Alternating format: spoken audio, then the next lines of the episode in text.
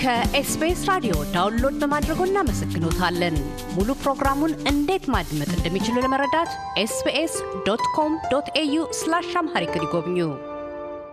ቀደም ሲል ከዶክተር ይርጋ ገላው በምዕራብ አውስትሬሊያ ከርትን ዩኒቨርሲቲ የሰብአዊ መብቶች ገደብ ተመራማሪና መምህር ጋር የኢትዮጵያን 2015 የሰብአዊ መብቶች ጥበቃ record አስመልክተን ባካሄድነው ቃለ ምልልስ የ2015 የኢትዮጵያ ሰብአዊ መብቶች ሬኮርድን በምልሰታዊ ምልከታ የሰብአዊ መብቶች ጥሰቶችና መዘዞች፣ የሰብአዊ መብቶች ጥበቃዎችና መንግስታዊ ኃላፊነቶችን አንስተው አታያቸውን አጋርተዋል። ወደ ቀጣዩ ክፍላችን ያለፍነው እንዲህ ነው።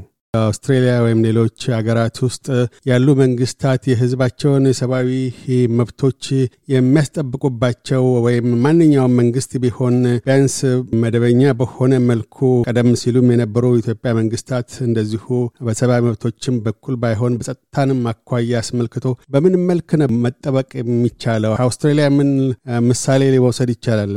ወይም ደግሞ ከሌሎች የአፍሪካ ሀገራት ወይም ከሌላ የምዕራብ ዓለሙ ሀገራት በምን መልክ ነው አንድ መንግስት ሰብአዊ መብቶችን በአንድ ሀገር ውስጥ የህዝቦቹን መብቶች ሊያስጠብቅ የሚችልባቸው ህጋዊ መንገዶች ምንድን ናቸው? ዋናውና መሰረታዊው ህጋዊው ነገር አንደኛ በራሱ ህግ ውስጥ የተጻፉትን መብቶች ማክበር ነው። አሁን የኢትዮጵያንም ህገ መንግስትን የምንወስደው እንደውም ከኢትዮጵያም ህገ መንግስት ሳንደርስ በፊት ጀምሮ ከነበረው የኢትዮጵያ ህጎች ከወሰድነው ኢትዮጵያ ለሰብአዊ መብት ከፍተኛ ትኩረት ትሰጥ የነበረች ሀገር ነች። ዓለም አቀፉ የ genocide convention በዓለም አቀፍ ደረጃ በሚወጣበት ጊዜ የመጀመሪያው አገር እንግዲህ የኮንቬንሽኑ መጀመሪያ ላይ ለፊርማ የተከፈተው በ December አስራ አንድ አካባቢ ይመስለኛል በአስራ ዘጠኝ አርባ ስምንት ዓመተ ምህረት። በዛ ጊዜ የመጀመሪያው ሀገር ሆና የዛን የዘር ማጥፋት ህግን የሚቃወመውን ኮንቬንሽን ያስገባቸው ሀገር ኢትዮጵያ ነች። በ July first አስራ ዘጠኝ አርባ ዘጠኝ አካባቢ ማለት ነው። ከዛም አልፎ ደግሞ ከሌሎቹ አገሮችም ቀድማ የዘር ማጥፋት ወንጀል እንዲቆም በህጓ ውስጥ ያስገባችው ቀዳሚት ሀገር ወይም ከቀዳሚዎቹ አንዷ ኢትዮጵያ ነች። በኢትዮጵያ የወንጀል ህግ ውስጥ አንቀጽ ሁለት መቶ ሰማኒያ አንድ እና ሰማኒያ ሁለት አካባቢ ይመስለኛል ዓለም አቀፉ genocide convention ያለውን በቀጥታ ነው በህጓ ውስጥ አስገብታ ኢትዮጵያ በአስራ ዘጠኝ ሀምሳ ወይም ሀምሳ አንድ አካባቢ በፈረንጆች አቆጣጠር የዘር ማጥፋት ወንጀል በአገሪቱ ህግ ውስጥ ሁሉ ወንጀል ሆኖ እየተሰራበት የኖረው እና ህጉ አለን። ከድሮም ጀምሮ ህዝባችን ማንኛውም ህዝብ በማንኛውም ላይ እንዳይነሳ የሚያደርግ ባህል ይዞ የኖረ ነው እና ትልቁ የመንግስት ኃላፊነት ህግን ማስከበር ሲሆን ህግን ማስከበር በውስጡ የሚይዘው አንዱ የሚገመተው ነገር ራሱ ህግ አስከባሪው ህግን ያከብራል ማለት ነው እና ምንም አይነት ምርምር የሚያስፈልገው ነገር አይደለም። ይሄ በቀጥታ ያለውን ህግ ወደ ስራ በመቀየር የሀገሪቱን ህዝብ የሴኪሪቲ የደህንነት ስጋቶች መፍታት የመጀመሪያው የመንግስት እርምጃ ይሆናል። ምክንያቱም የህዝቦቹን መብት የማይጠብቅ ከሆነ መንግስት ህዝቦቹ ሰብአዊ ወይም ሰው የሚያደርጋቸውን መብቶች አጥተዋል ማለት ሰው ደግሞ ህግ ከሌለና ሰው የሚያደርገው መብት ከሌለ ልክ እንደሚያድን ወይም እንደሚታደን እንስሳ ሆኖ ነው የሚኖረው። በሰላም ወጥቶ መግባት አይችልም። ነገ ተስፋው ምን እንደሚሆን አያውቅም። ማንን እንዳለበት፣ ምን ኢንቨስት ማድረግ እንዳለበት ወዘተ ስለማያውቅ ያልተረጋጋ ህይወት ነው የሚኖረው። ስለዚህ የመንግስት የመጀመሪያው ኃላፊነት ሰዎች ሰው ሆነው መኖር እንዲችሉ ሰብአዊ መብትን ማክበርና ማስከበር መሆን አለበት ማለት ነው እና የኢትዮጵያ መንግስት ትልቁ ኃላፊነት ይህንን ያለበትን ህግ ህጉን ራሱ ማክበር ነው። በሀገር ውስጥ እንደ ኢትዮጵያ ሰብአዊ መብቶች ኮሚሽን ኢሰመኮ፣ የኢትዮጵያ ሰብአዊ መብቶች ጉባኤ ኢሰመጉን የመሳሰሉ መንግስታዊና የሲቪክ ድርጅቶች እንዲሁም በዓለም አቀፍ ደረጃ አምነስቲ ኢንተርናሽናል፣ ሂውማን ራይትስ ዎች፣ ኢትዮጵያ ተኮሩ የተባበሩት መንግስታት ሰብአዊ መብቶች ኮሚሽን በሰብአዊ መብቶች ጥሰቶች ላይ ያቀረቧቸው ተከታታይ ሪፖርቶች ተጠያቂነትን ከማሳደር የህብረተሰቡን ግንዛቤ ከፍ ከማድረግና ዓለም አቀፋዊ ፖለቲካ ጫናዎችን ከመፍጠር አኳያ ምን ያስገኟቸው ፋይዳዎች አሉ ማለት ይቻላል? ፋይዳዎች አሏቸው። እነዚህ ፋይዳዎች በእርግጥ ሰው የሚጠብቀውን ያክል መንግስትን ተጠያቂ አድርጎ አስገድዶ ሰብአዊ መብትን እንዲያከብር የማድረግ አቅማቸው ዝቅተኛ ነው። ዝቅተኛ የሆነበት ምክንያት ደግሞ አንዱ ህብረተሰቡ ራሱ መንግስት የሚያስተዳድረው ህዝብ የሚወስደው እርምጃ ነው። አንዱ መርሳት የሌለብን ነገር የሰብአዊ መብት ጥሰት የሚታየው የሚመረመረውና እርምጃ የሚወሰደው በመንግስታት ብዙ መንግስታት ደግሞ በሌሎች መንግስታቶች ላይ የሰብአዊ መብትን ጥሰት መሰረት አድርገው ሌሎችን መንግስታት የመቅጣት ወይም ጫና የማሳደር ጥቅም ጋር ካልተያያዘ በስተቀር ደፍረው የሚያደርጉት አይደለም። ምክንያቱም ሁሉም መንግስታት ለየራሳቸው ዜጎች ነው የሚሰሩት። እያንዳንዱ ያ የተወነጀለው መንግስት ለራሱ ዜጎች ይሰራል ተብሎ ነው የሚታመነው። ስለዚህ በጣም አስገዳጅ የሆነ የውስጥ የግል ምክንያት ከሌላቸው በስተቀር ሌሎች መንግስታትን ሄደው ይህንን ለምን አታደርጉም ብለው እርምጃ አይወስዱም። ያንን እርምጃ ባይወስዱም ግን ጫና ሊያደርጉ ይችላሉ፣ መግለጫ ሊያወጡ ይችላሉ። ልክ እንደ መንግስቱን አስገድደው ወይ ጦር አዝምተው የሚያደርጉበት ሁኔታ በጣም የተገደበ ቢሆንም ያ በጸጥታው ምክር ቤት አልፎ በአንዳንድ ሁኔታዎች ብቻ ነው የሚፈጸመው። እንደዛ የሚያደርግ ባይሆንም ከፍተኛ የሆነ ዓለም አቀፋዊ ጫና ግን ለማሳደር ጥሩ የሆነ መነሻ ይሆናል። ከሁሉም በላይ ግን የእነዚህ ሪፖርቶች የእነዚህ የሰብአዊ መብት ዘገባዎች አስፈላጊ የሚያደርገው የሀገሪቱ ዜጋ የሚደርሰው የሰብአዊ መብትን ጥሰት በማየት ተቃውሞ በማሰማት መንግስትን አስገዳጅ በሆነ መንገድ ጥያቄ እንዲያቀርብ ለማድረግ ማስቻል ነው። አሁን በኢትዮጵያ ውስጥ የምናየው ትልቁ ችግር በሀገሪቱ ውስጥ ያለው ህዝብ እየተፈጠረ ያለውን ጦርነት ወይ የሰብአዊ መብት ጥሰት በእኩል ደረጃ በመገንዘብ መንግስት ላይ ጫና ለማሳደር ያለመቻል ነገር በሰፊው ይታያል።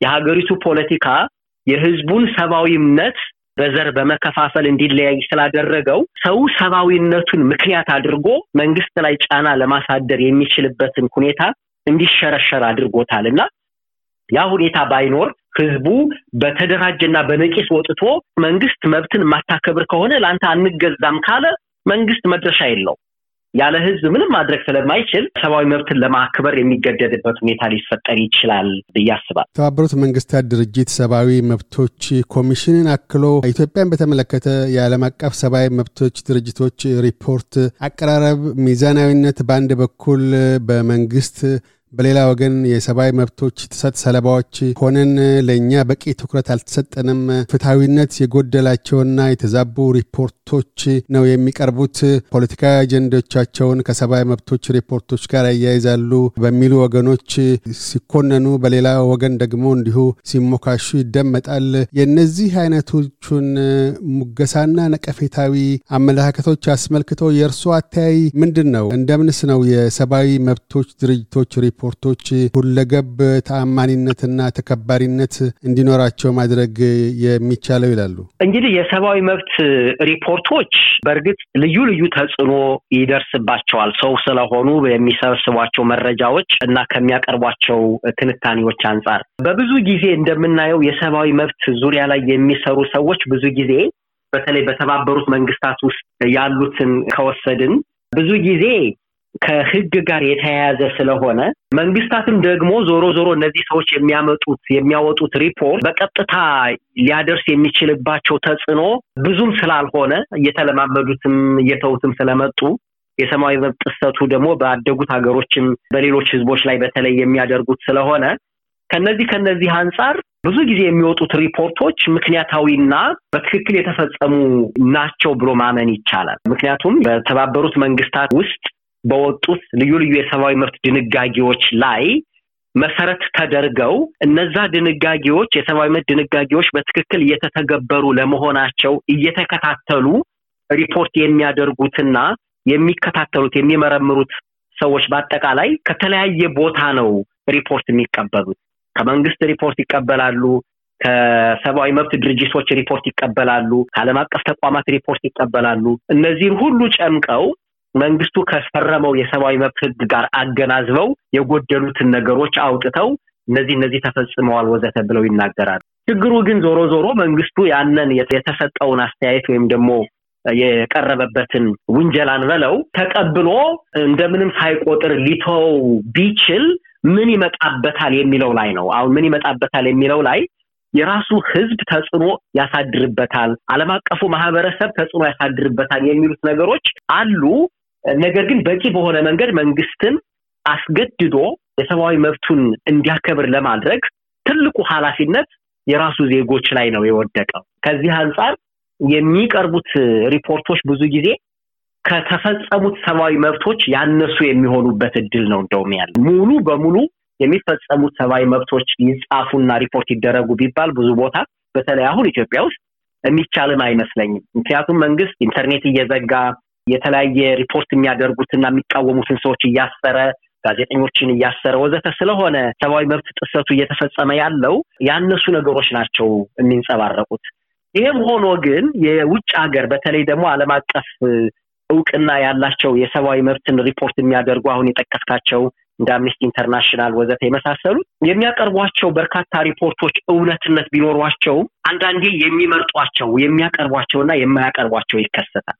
አሁን በአማራ ሕዝብ ላይ እየሰነበ ያለውን የሰብአዊ መብት ጥሰት ካየህ እነዚህ ድርጅቶች በቂ በሆነ መንገድ ሪፖርት እያቀረቡ አይደለም። በፊት ግን በትግራይ በነበረው ጦርነት ጊዜ በርካታ የሆኑ ሪፖርቶችን ያወጡ ነበር።